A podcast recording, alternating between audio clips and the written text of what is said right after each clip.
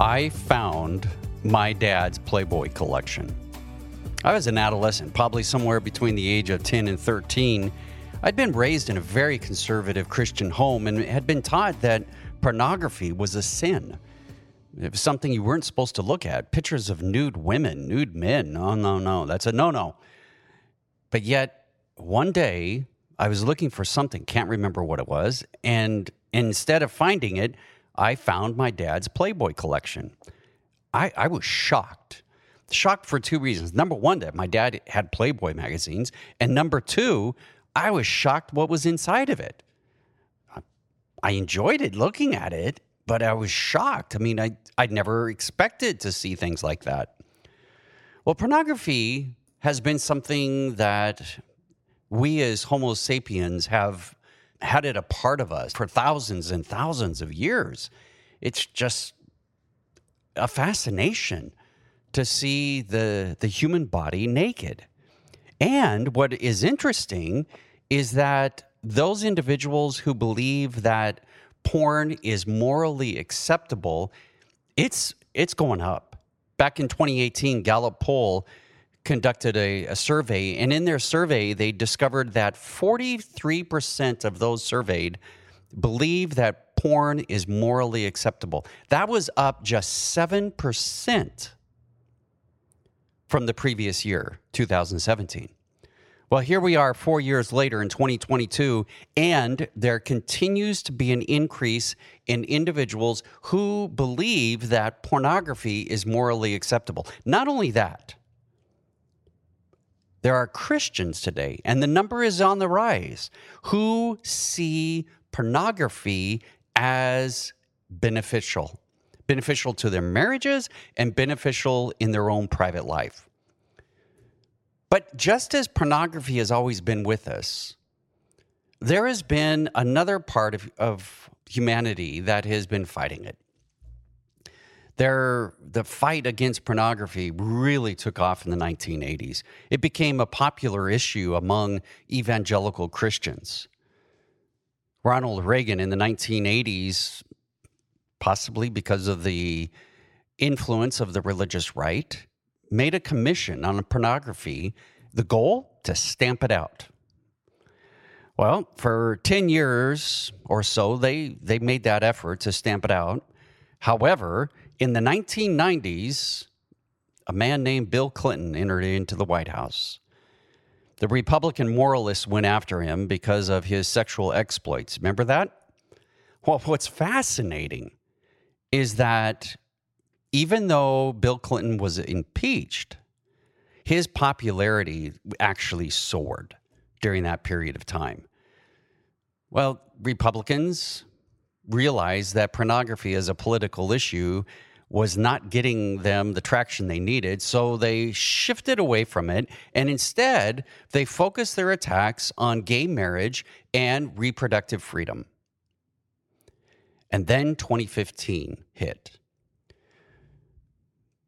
a man named Donald Trump decided to run for president.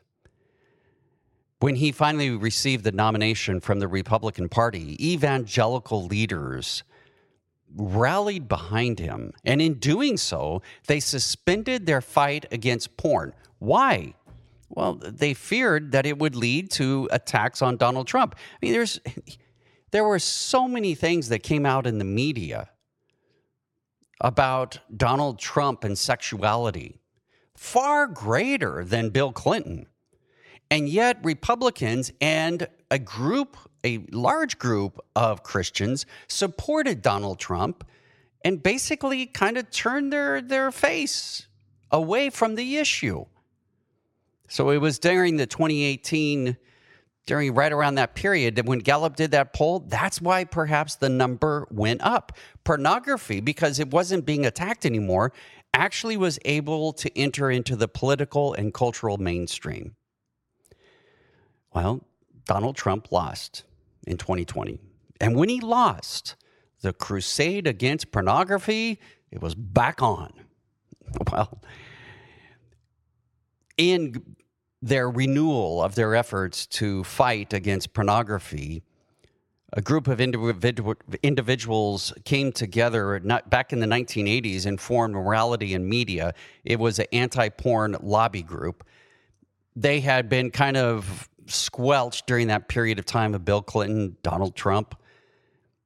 They realized, however, that if they rebranded themselves, they changed their name, they might get more traction again. So they changed it from Morality in Media to National Center on Sexual Exploitation. Think about the just the shift in name. Morality in Media. Eh? But National Center on Sexual Exploitation? Come on, who can't get behind that, right? Well, one of the reasons why it gained traction, this rebranding, why it worked, was they conflated consensual sexual expressions such as pornography, sexting, sex work. They took that and they conflated it with serious sexual crimes that the majority of individuals would, would be against, such as sexual abuse and human trafficking what they did is they brought these two issues, they set them next to each other, and they saying if you're against one, you're against the other. One will lead to the other. Pornography will lead to sexual abuse. Pornography will lead to human trafficking, which is not necessarily true. So that's one attack on pornography. There was another attack, and that's our main focus on this podcast today. In September of 2020, 2022, just last month, in the magazine Wired, there was an article entitled The Ungodly Surveillance of Anti Porn Shameware. What a title. The Ungodly Surveillance of Anti Porn Shameware. This was now going to be another prong to fight against pornography. Well, what is it? These are what are called accountability apps. And there are three that are dominant right now. One is Ever Accountable, the second is Accountable to You, and the third, which the article focused on, is called Covenant Eyes. This article, when it looked at Covenant Eyes, they realized that this was not just a fluke they were having success. Individuals looked at their books and discovered they were making a profit. Are you ready for this? Of $26 million a year. Their app was raking in $26 million a year net profit, 100,000 downloads when you think about just the name of it, it kind of gives you a clue what you ought to be looking for. The word covenant appears quite frequently in the Old Testament. It's a covenant, it's agreement between two individuals. And so these apps are between two individuals an individual who is wrestling with pornography and the individual who will hold them accountable. So that's the idea of a, covenant. Seeing, covenant eyes. The eye part is what's fascinating is because in order to be held accountable, you need to be able to have access to what this other person is looking at on their phone. Well, where did they come up with this name? Well, the, the name actually appears in a Bible verse from the book of Job where it says, I have made a covenant with mine eyes. Why then should I think upon a maid? Well, how the app actually works is an individual, and again, these three predominant apps, they are focused primarily upon pornography. If an individual chooses to put this app on their phone, the app begins to track what they're seeing. There are some of the apps, Covenant Eyes, one of them, that every minute they are taking a shot of your screen. They are tracking where, where you go on the web, what apps you're looking at. All of that information is tracked and put into a report, and that report is then given to the person who is designated as the one to hold you accountable. So, What's the big deal?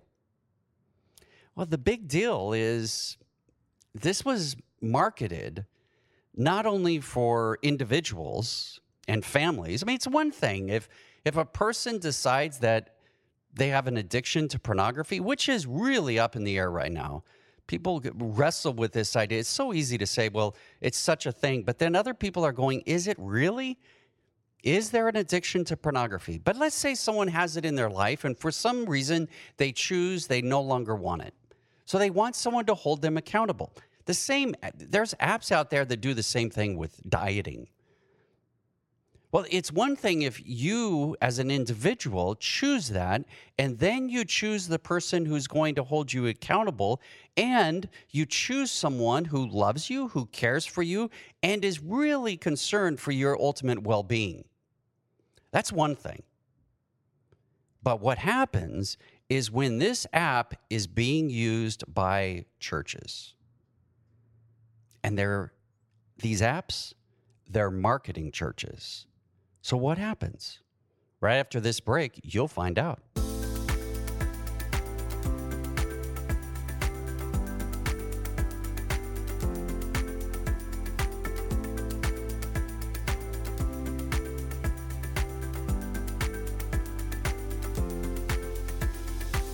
The article in Wired Magazine, they really focused in upon one particular church, which had campuses spread throughout the world, literally. It's called Grace Point. Grace Point is primarily found in cities where there are large universities. Grace Point requires their leaders and their voluntary staff to have covenant eyes on their phones. It's a requirement. If you want to be a leader, if you want to volunteer, you have to have that on your phone story in the Wired magazine tells about a young man. He was getting $400 a month to help pay for his rent because he was going to school in Berkeley. Really expensive to live in Berkeley. And one of the conditions to receive that money and meet with one of his volunteer staff from the church was to put it on his phone, to have covenant eyes on his phone. And it would be the church that would be holding him accountable. Well, why? Why why would churches be interested in this? Well, Grace Point answered that question. And they did it by responding to an article by a mainstream evangelical magazine entitled Christianity Today. They picked it up and they ran an article about it. And in return, they said the following Grace Point said, The reason we do this is because we as a church have been called to welcome broken sinners and save them by God's grace. So that's the first part. But it's the second part that piques my interest that they would be discipling them into maturity of Christ. Think about that discipleship. It implies immediately transformation, growth. So it's one thing in Christianity to be saved, which is often called justification. It's another thing to to beyond that which then it becomes sanctification. You're justified and then you're sanctified. Sanctified means growth, it means transformation. And that's where confronting sin becomes necessary. Think about it when you work out, you often will work upon those areas that are weaker so that you can get them strong and up to par with other areas. The same thing happens in discipleship. If you have areas in your life which are a moral failure or a sin designated by another group or perhaps even yourself, then it becomes necessary to confront that. That's why these apps they see as important because they see pornography as a sin. And to look at it, doesn't matter what kind, straight, LGBTQ, doesn't matter, but to look at pornography is a sin and it needs to be dealt with. Well, what's the issue? I mean, if an individual chooses to go along with it, if the church says, hey, you need to do this, what's the big deal? Why are we even talking about this? Why did Wired Magazine write an article about it? Well, the question arises Can you truly consent? Can you truly choose to have that app on your phone if it is being required by a church? Now, before you quickly answer that, just pause. Take a short break. Think about it. And when we come back, I'm going to give you my opinion.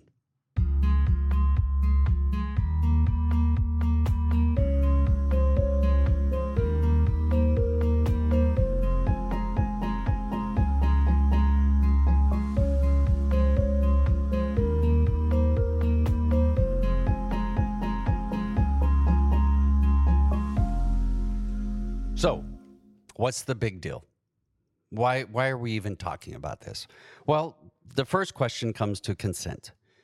Can an individual consent to having that app on their phone if the church asks them to do it? The answer, I believe, is no. They cannot consent. Why? Well, wait, wait, wait. You may be saying, Tony, come on. They've made a choice. Choice implies consent. True, unless unless you stop and realize that in order to have true consent, there must be equality in power. As soon as there becomes an imbalance in power, one loses the ability to give true consent. Well, think about that. A child, a young person who is caught looking at pornography, now they are required either by their parents or by the church to put that app on their phone. Well, a child, what kind of a choice is that? I mean, a parent basically can say to a child, a teenager, if you don't have this app on your phone and if it's not running, I'm taking your phone away from you. This is what you got to do. Well, then it's a whole nother question when it comes to adults. We could argue, well, wait a minute, a consenting adult, but can an adult truly consent when it comes to the church?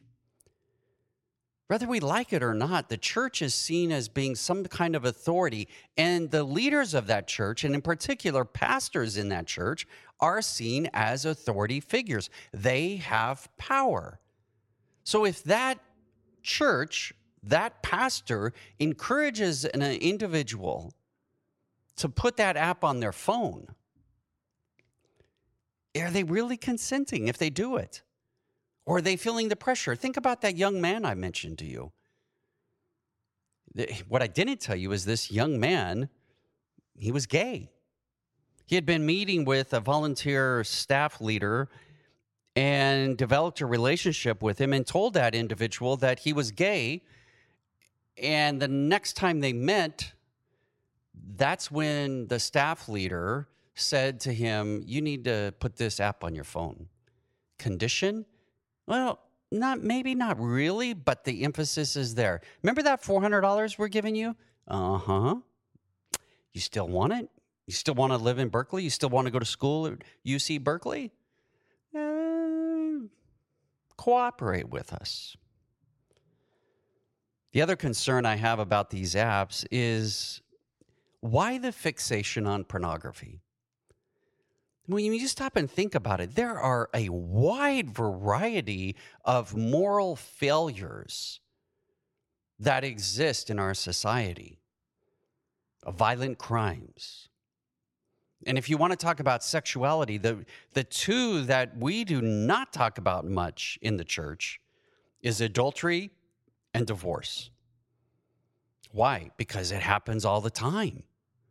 50% of marriages end in divorce. The Bible speaks very strongly about divorce, but yet we don't talk about it as Christians. We don't have apps telling people, you know, are you committing adultery? Are you being loyal? Are you fulfilling your your marital vows by loving and supporting each other and developing and growing in sexual intimacy.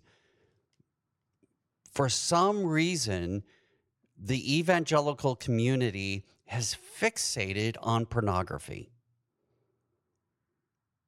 Why? Why is that? Why is sex continually in Christianity coming back to the forefront? Pornography, LGBTQ, what someone does with their own body, their gender, uh, reproductive rights, all of that seems to be a fixation. My question is why? Why do we choose as Christians that moral fa- failure to be our focus? Then the last one is the area of shame. Some individuals, instead of calling it accountability apps, they call it spyware. There's another group of individuals who call these apps shameware to shame someone. Eh, you know, short term, shame can work.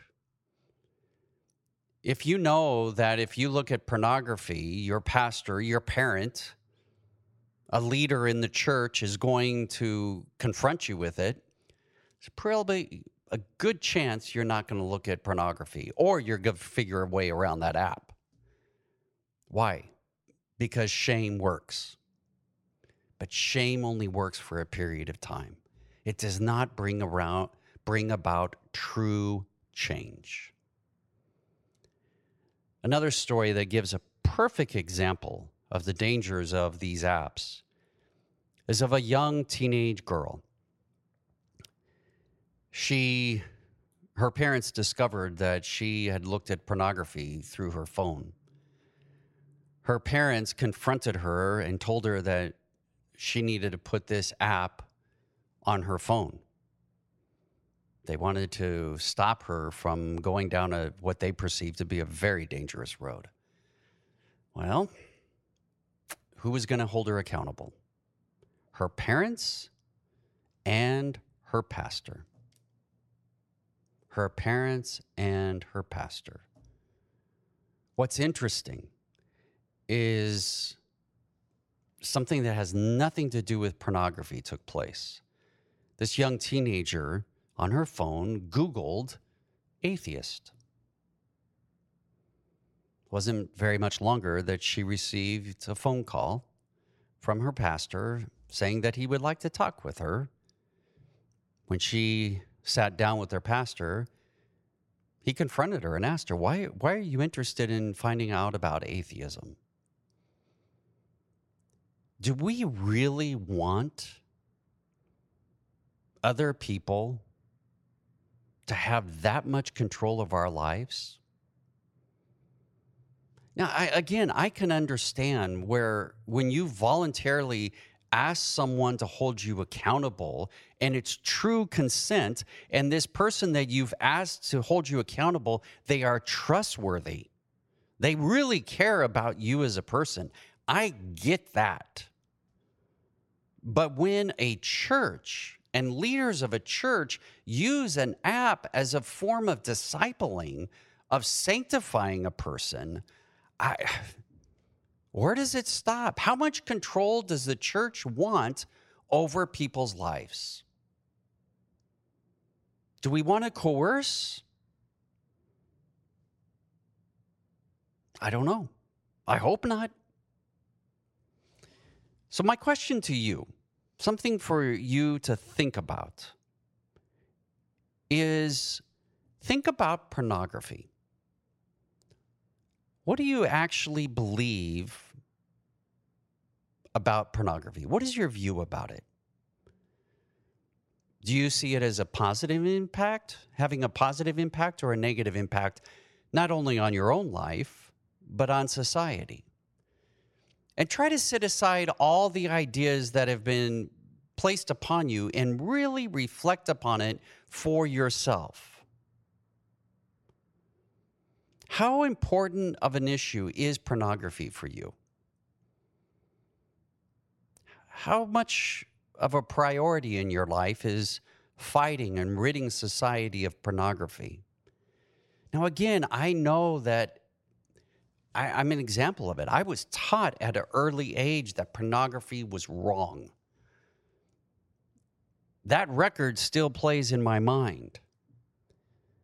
But there are times when I have to pause And not only listening to that record, but other records that have been given and implanted in my mind, and ask, what is it that I truly feel about this now? I, I encourage you to do that. Not encouraging you to hope you'll either approve of or disapprove of pornography. No agenda. But really stop and reflect upon it on your, for yourself. And the reason I'm asking you to do it is I'm going to do it. And next week, we're going to do part two and take a closer look at pornography. And why is it that Christianity continues to speak out against it? Is there a good reason? Or is it a way in which we control other people? I'm not sure where I'm going to come down on this yet. So I encourage you to come back next week, see where I end up, and I will hope to see where you end up.